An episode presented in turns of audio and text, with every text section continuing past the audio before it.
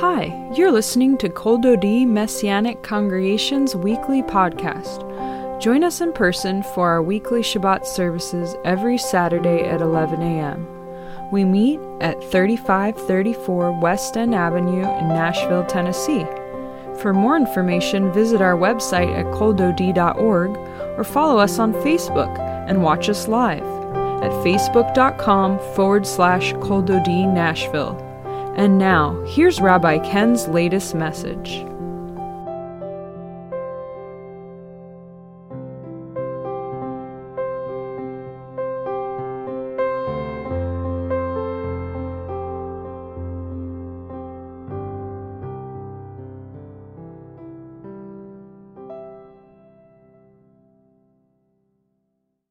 I'm going to first, before I start, talk about what the purpose of the drash is. And the drash, or short sermon, basically is to sort of tell you that God's word is true, number one, and that God's word should control your lives. So keep in mind that as we go through the details of this short sermon. I'm going to take you back to 1492. And that is the year that Christopher Columbus sailed to America. And his intent was to sail to India, and he believed that the earth was round. And most of the people during that time believed that the earth was flat.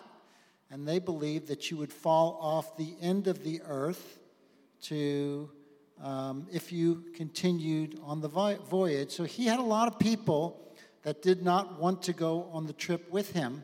And as a matter of fact, they had to get the prisoners to man the ship. And even still, the prisoners were on the brink of mutiny. So the time was such that, most people believed the earth was flat. We didn't have the technology to know, but we have God's word. And so I'm going to read a verse to you, and it's going to be from Isaiah chapter 40, verse 22a. And the verse says, and it's speaking of God, by the way, we know that from the prior verses, it is he, God, that sitteth upon the circle of the earth, and the inhabitants thereof are as grasshoppers. So people that studied the Bible, that knew God's word, knew that the earth was round, if they believed it. So most of the people either didn't know or didn't believe.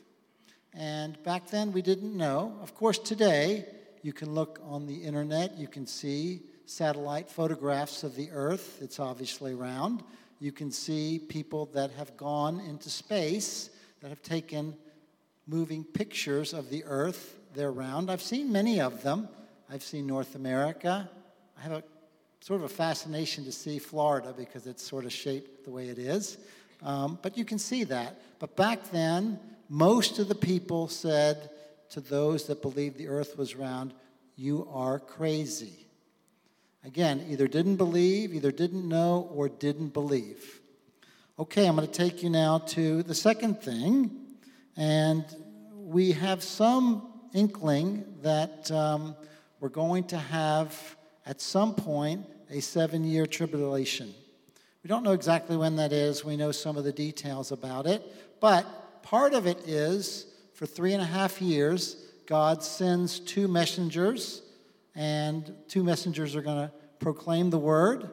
The enemy is going to fight them. God is going to empower them to squash their enemies with fire, and ultimately the 2 messengers are killed, and they're left in the street for 3.5 days. Well, if you were around 150 years ago, or further back than that, the people that did not believe in the Word of God would say, well, there's an obvious thing that is not going to come true. People all over the world are not going to be able to see 2 messengers that have just recently passed away. How could that possibly be? So obviously the word of God can't be true when this is an absolute proclaimed statement from God that it's going to happen. And even the believers back then said, well, you know, maybe it's metaphorical, it's not actual. But as we know today, with the advent of technology, we know that you can see another event across the earth, the other side of the world, instantly. Instantly you can see it. So now people don't have that same perception. So my comment to you is, we've got a couple of other things to talk about today that absolutely impact every one of us here and every one of us in the world. And the first is in today's Torah portion. So I'm going to ask you to turn with me to Deuteronomy 18 and verse 15. And this is talking about the Messiah. The Lord your God will raise up unto you a prophet from the midst of you, of your brethren, like unto me. Unto him ye shall hearken. And he goes on to say that if you don't, then you're going to have to pay the price. He's referring to Messiah Yeshua. He's referring to the Messiah. And it's clear, if you do not hearken unto who he sends, you will have to pay the price. And I'm going to give you one more scripture. It's Yeshua himself in John chapter 14, verse 6, where he says, I am the way, the truth, and the life. No one comes to the Father but by me. And it's very clear, if you don't believe in Yeshua as Messiah, if he's not one that you have given your life to, that you believe in his salvation, you're not going to see the Father, which means you're not going to go to heaven, which means you have to pay the price that he has set aside. But anyway, my message, really exhortation to you, is that God's word is true. You may say to me, you don't know that's true because you haven't lived and died and know that you won't go to the Father. And I will say to you, I have seen so much proof and evidence that God's word is true. His whole word is true. And so you have to listen to it. I exhort you to do so, brothers and sisters. Amen. Turn with me to Deuteronomy chapter 20, if you would. Praise the Lord.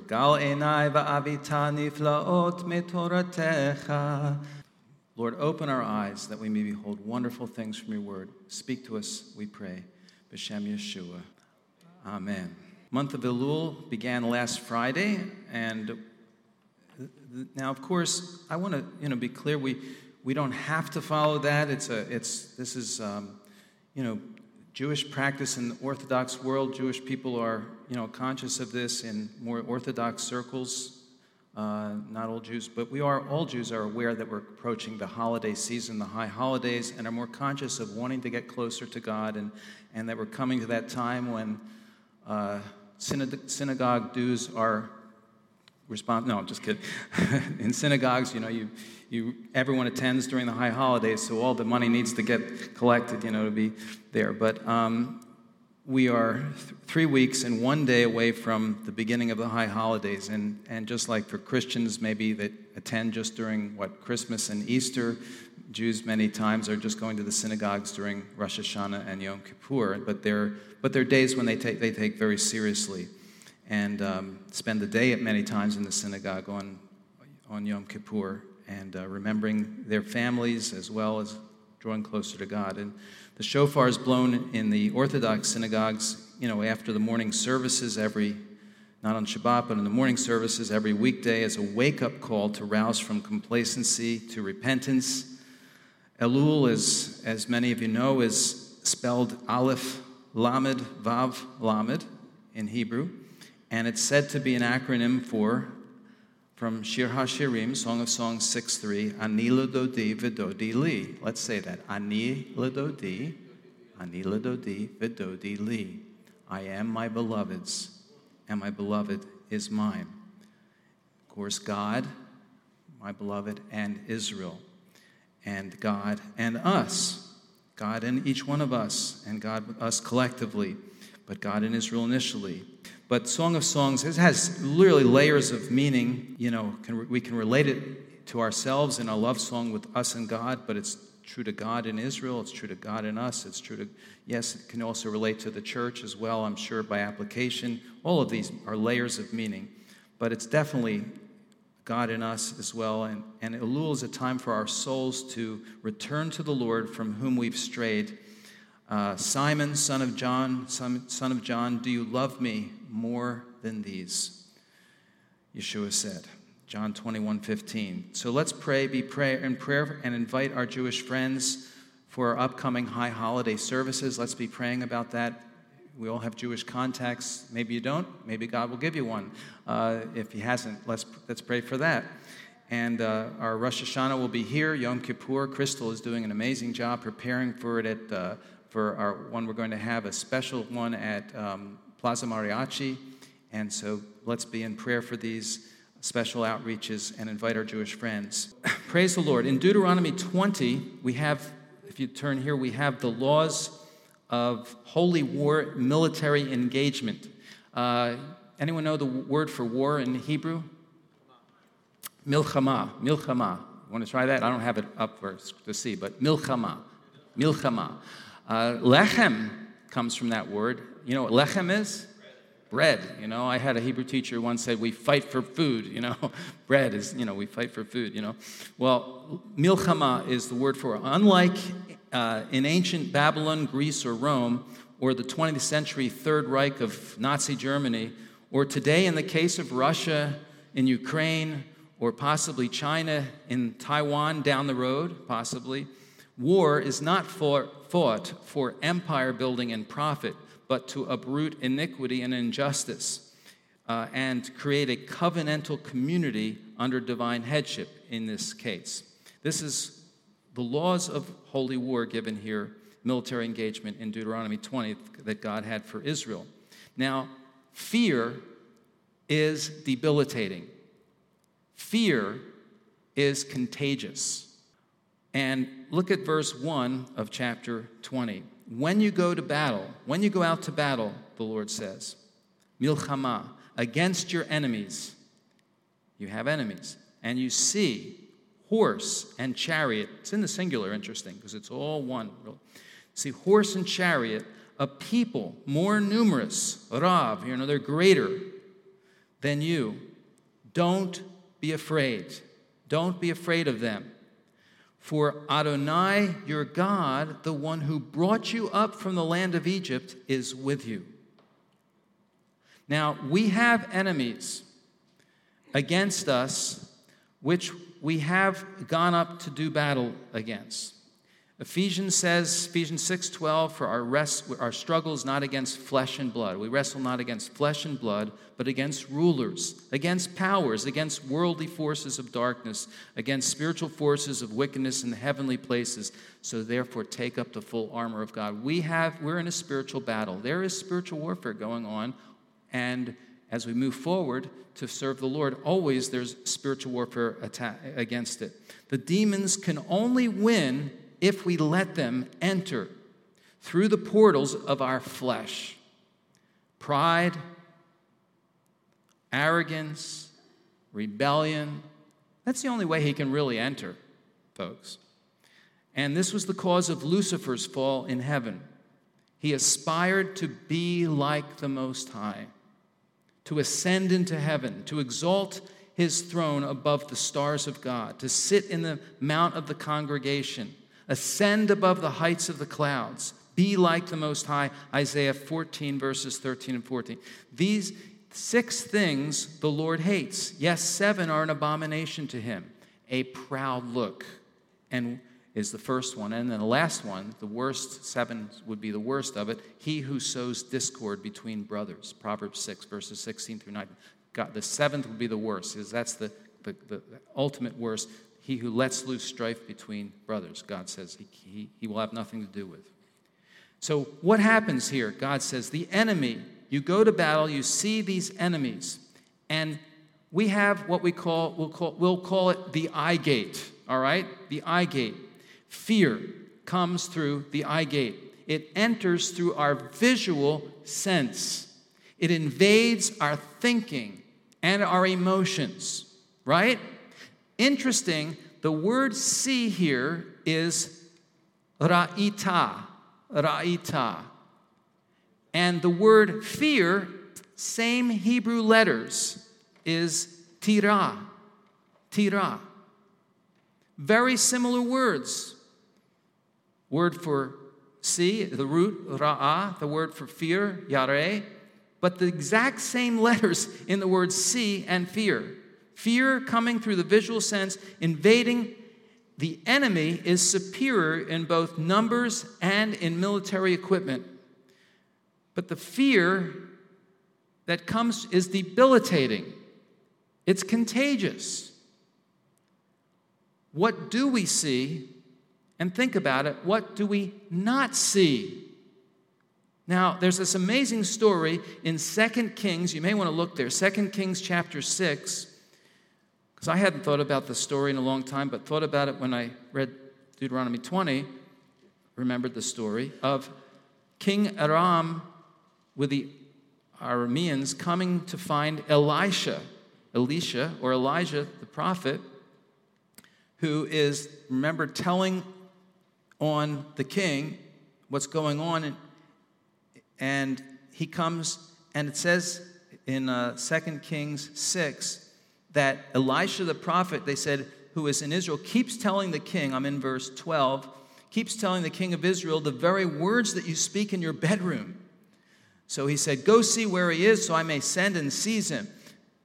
And so he sent horses, chariots, and a great army there, and they arrived at night and surrounded the city, verse 14. Now, verse 15, the man of God had risen early and gone out. Behold, an army, and look, an army with horses and chariots was surrounding the city. So his attendant said to him, alas, my master, what are we going to do?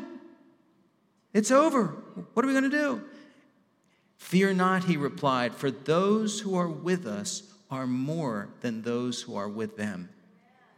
Then Elisha prayed and said, Adonai, please open his eyes that he may see. Then Adonai opened the eyes of the young man, and he saw, and behold, the mountain was full of horses and chariots of fire all around Elijah. Yeah, amen. Amazing. Can you imagine that? And when they came down to him, Elisha prayed and said, please strike this people with blinding light. And he struck them with blinding light according to the word of Elisha. The Lord did it. And he led them. He ends up leading them to Samaria. And then they open their eyes, and there they are in the middle of Samaria. Similar to this, to what the instructions are here, God is not seen through the eye gate. He's invisible. But he is perceived through what we'll call the trust gate. Right? God is seen through the trust gate. And in verses, back to Deuteronomy 20, verses 2 through 4, when you draw near to the battle, the Kohen, the priest, will come forward and speak to the people. He will say to them, Shema Yisrael. That's what it is here. Hear, O Israel, Shema Yisrael. You are drawing near today to the battle against your enemies. Don't be faint-hearted. Don't fear or panic or tremble because of them. For Adonai your God is the one who goes with you to fight for you against your enemies to save you. Godly leadership is responsible to awaken the people to the greater reality of the unseen through the trust gate, to encourage and activate trust and confidence, and cast down the misperceptions and lies of the evil one. All that everyone sees naturally is the vast army of the enemy. All that the Kohen or the priest and God want them to see is him. And what will help us in situations like this are what? Words. Words spoken by God's appointed servants. In this case, the Kohen, the priest. And so he does that. And he says, he brought you out. He's the God who brought you out. And he's with you now. And he'll deliver you in the future. He's the God of the past, the present, and the future. Revelation 1, verses 4 and 8, him who is, and who was, and who is to come, the Almighty. Exodus 3:14, I will be who I will be. Ehyeh asher ehyeh. I will be is his name. Or 2 Corinthians 1:10, love that. He delivered us, and he delivers us, and he will yet deliver us. Past, present, and future. Yeshua is the same yesterday, today, and forever. Get our eyes on the Lord. Get our eyes on the Lord, not on the enemy. Get our eyes on the Lord. And so the officers in verses 5 through 11 are to speak to the troops, saying, what man has built? Here's the slimming down. Here's the selection process. It says, they said, what man has built a new house, but has not dedicated it? Let him go back to his house. Otherwise, he might die in the battle, and another man would dedicate it. Here's the second one. What man has planted a vineyard, but has not put it to use? Let him go back to his house. Otherwise, he might die in the battle, and another man would begin to use it. What man, and this, I think it's interesting, because we always say, like, well, so God was protecting them here, right? God's going to fight, so what are they worried about? He says, you might die. You might die. And actually, the Hebrew is, I looked up the word pen, the Hebrew word pen, actually is not saying you might die. It's actually, I really think it's saying you will probably die. So, and it's like we give ourselves to, when we follow the Lord, we say, we're already dead. It's okay. It's all right, I'm prepared for death. That's the way it is. He says, you may die. He says the word pen, translated, lest he die. New King James, lest he die. But actually it means he will die. He will die, the way it's translated in several verses in Genesis. Interesting. But third one, it says, what man has become engaged to a woman, but has, verse 7, but has not married her? Let him go back to his house. Otherwise, he might die in the battle, and another man would marry her. So, if we say he may die, go into this knowing that it may cost me my life. In fact, it will. Words intended to thin the ranks of anyone who would have competing priorities. Let's look at Yeshua's words, Matthew 16, 24 and 25. Then Yeshua said to his disciples, if anyone wants to follow after me, he must deny himself, take up his cross, his tree, and follow me. For whoever wants to save his life will what? Will lose it. But whoever loses his life for my sake will what? Find it.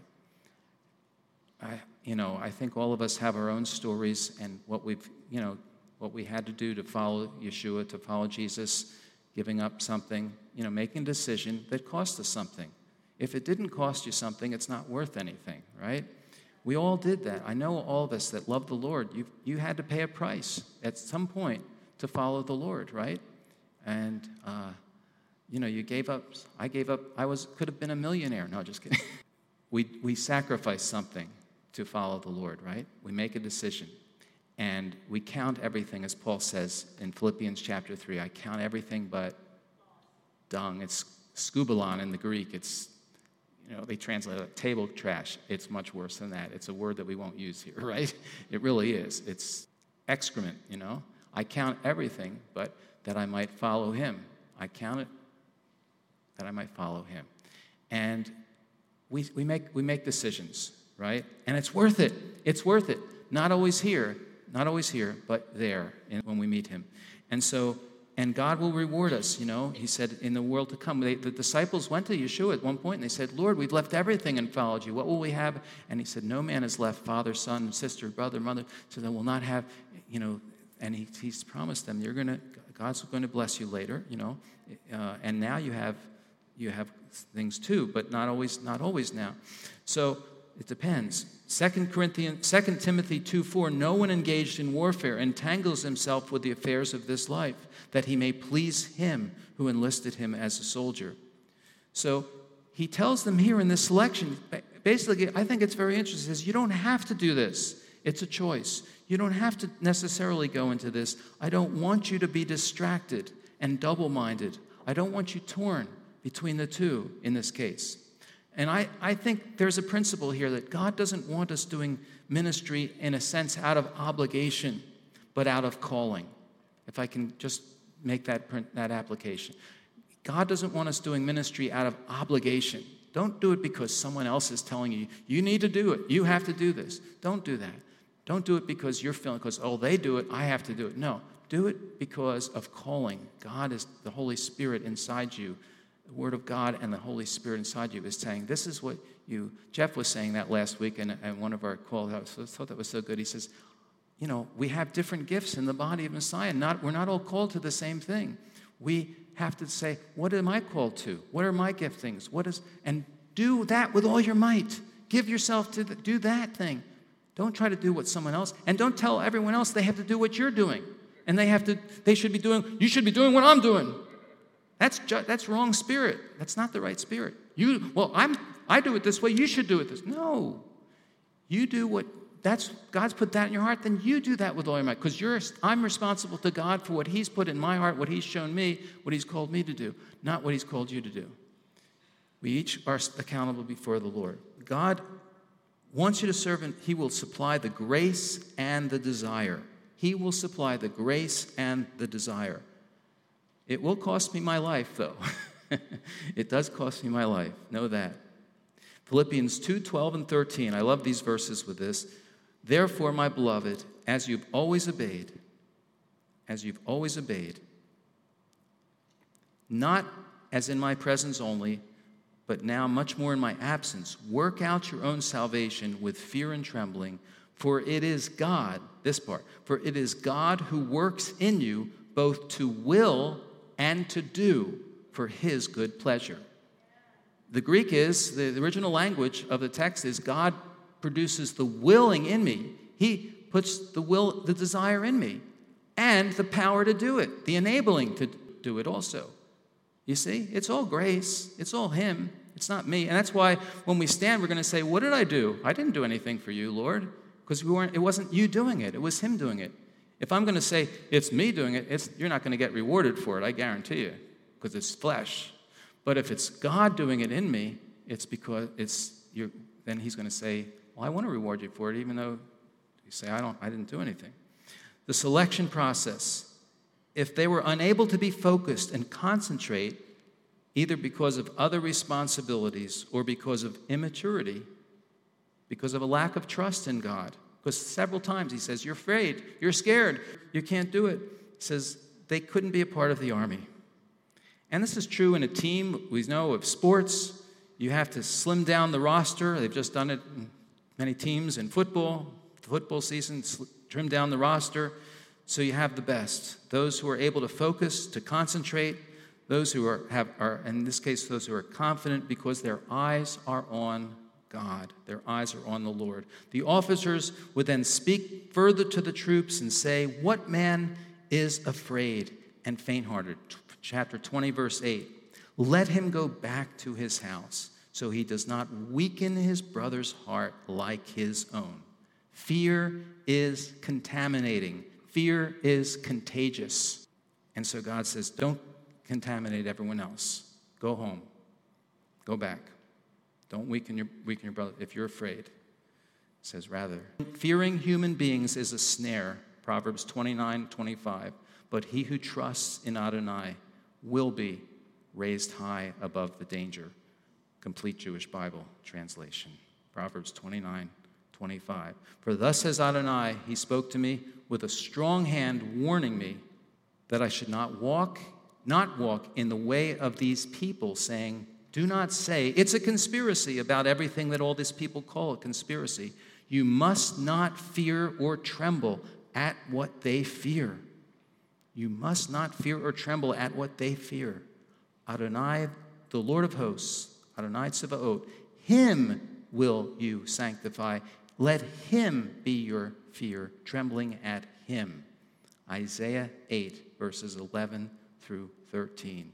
Perfect love casts out, drives out fear. This is we've come to know and trust the love God has for us in 1 John 4.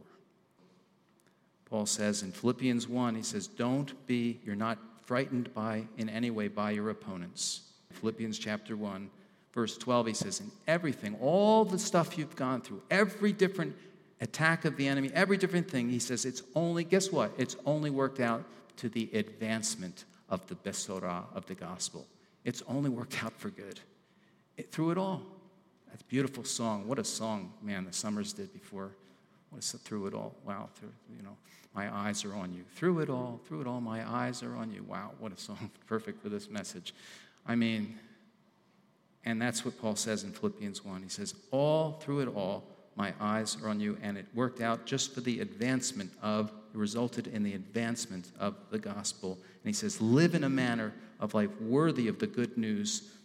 Verse 20, verses 12 and then 27, standing firm in one spirit, striving side by side, everyone, with one mind for the faith of the good news, and not being frightened in any way by your opponent. So I remember when I was chaplaining a mission ship years ago in the 80s, when I was 5 years old now, in the 80s, I was chaplaining a mission ship, and we went to Haiti and then to Roatan, Honduras. We couldn't get into Nicaragua. Soldiers got on our boat and started firing their guns. We couldn't get in. It was political. It was so bad.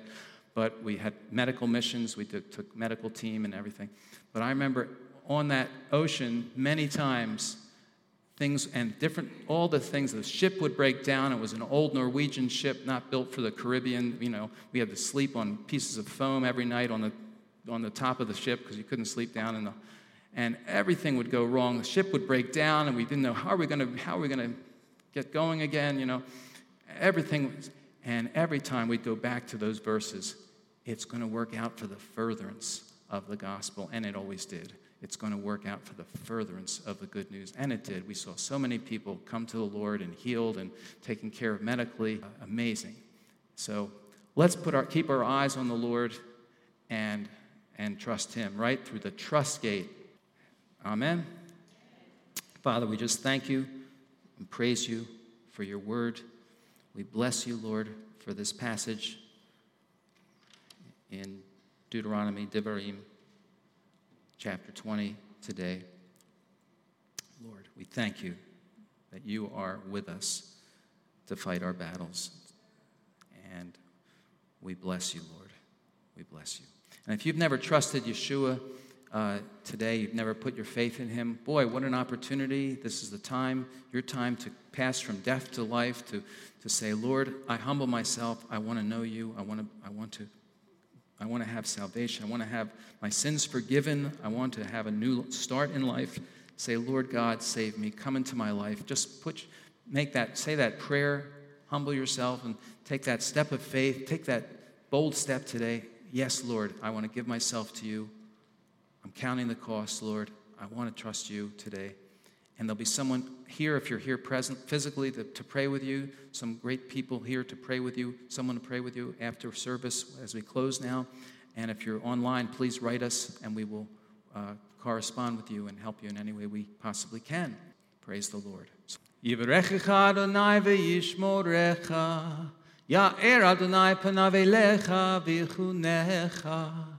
Yisa Adonai panav elecha v'yasem lecha shalom b'shem Yeshua HaMashiach sar ha-shalom. May the Lord bless you and keep you. The Lord make his face shine upon you and be gracious to you.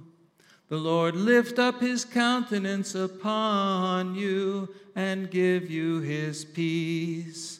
In the name of Yeshua, our Messiah, the ruler of peace. Amen.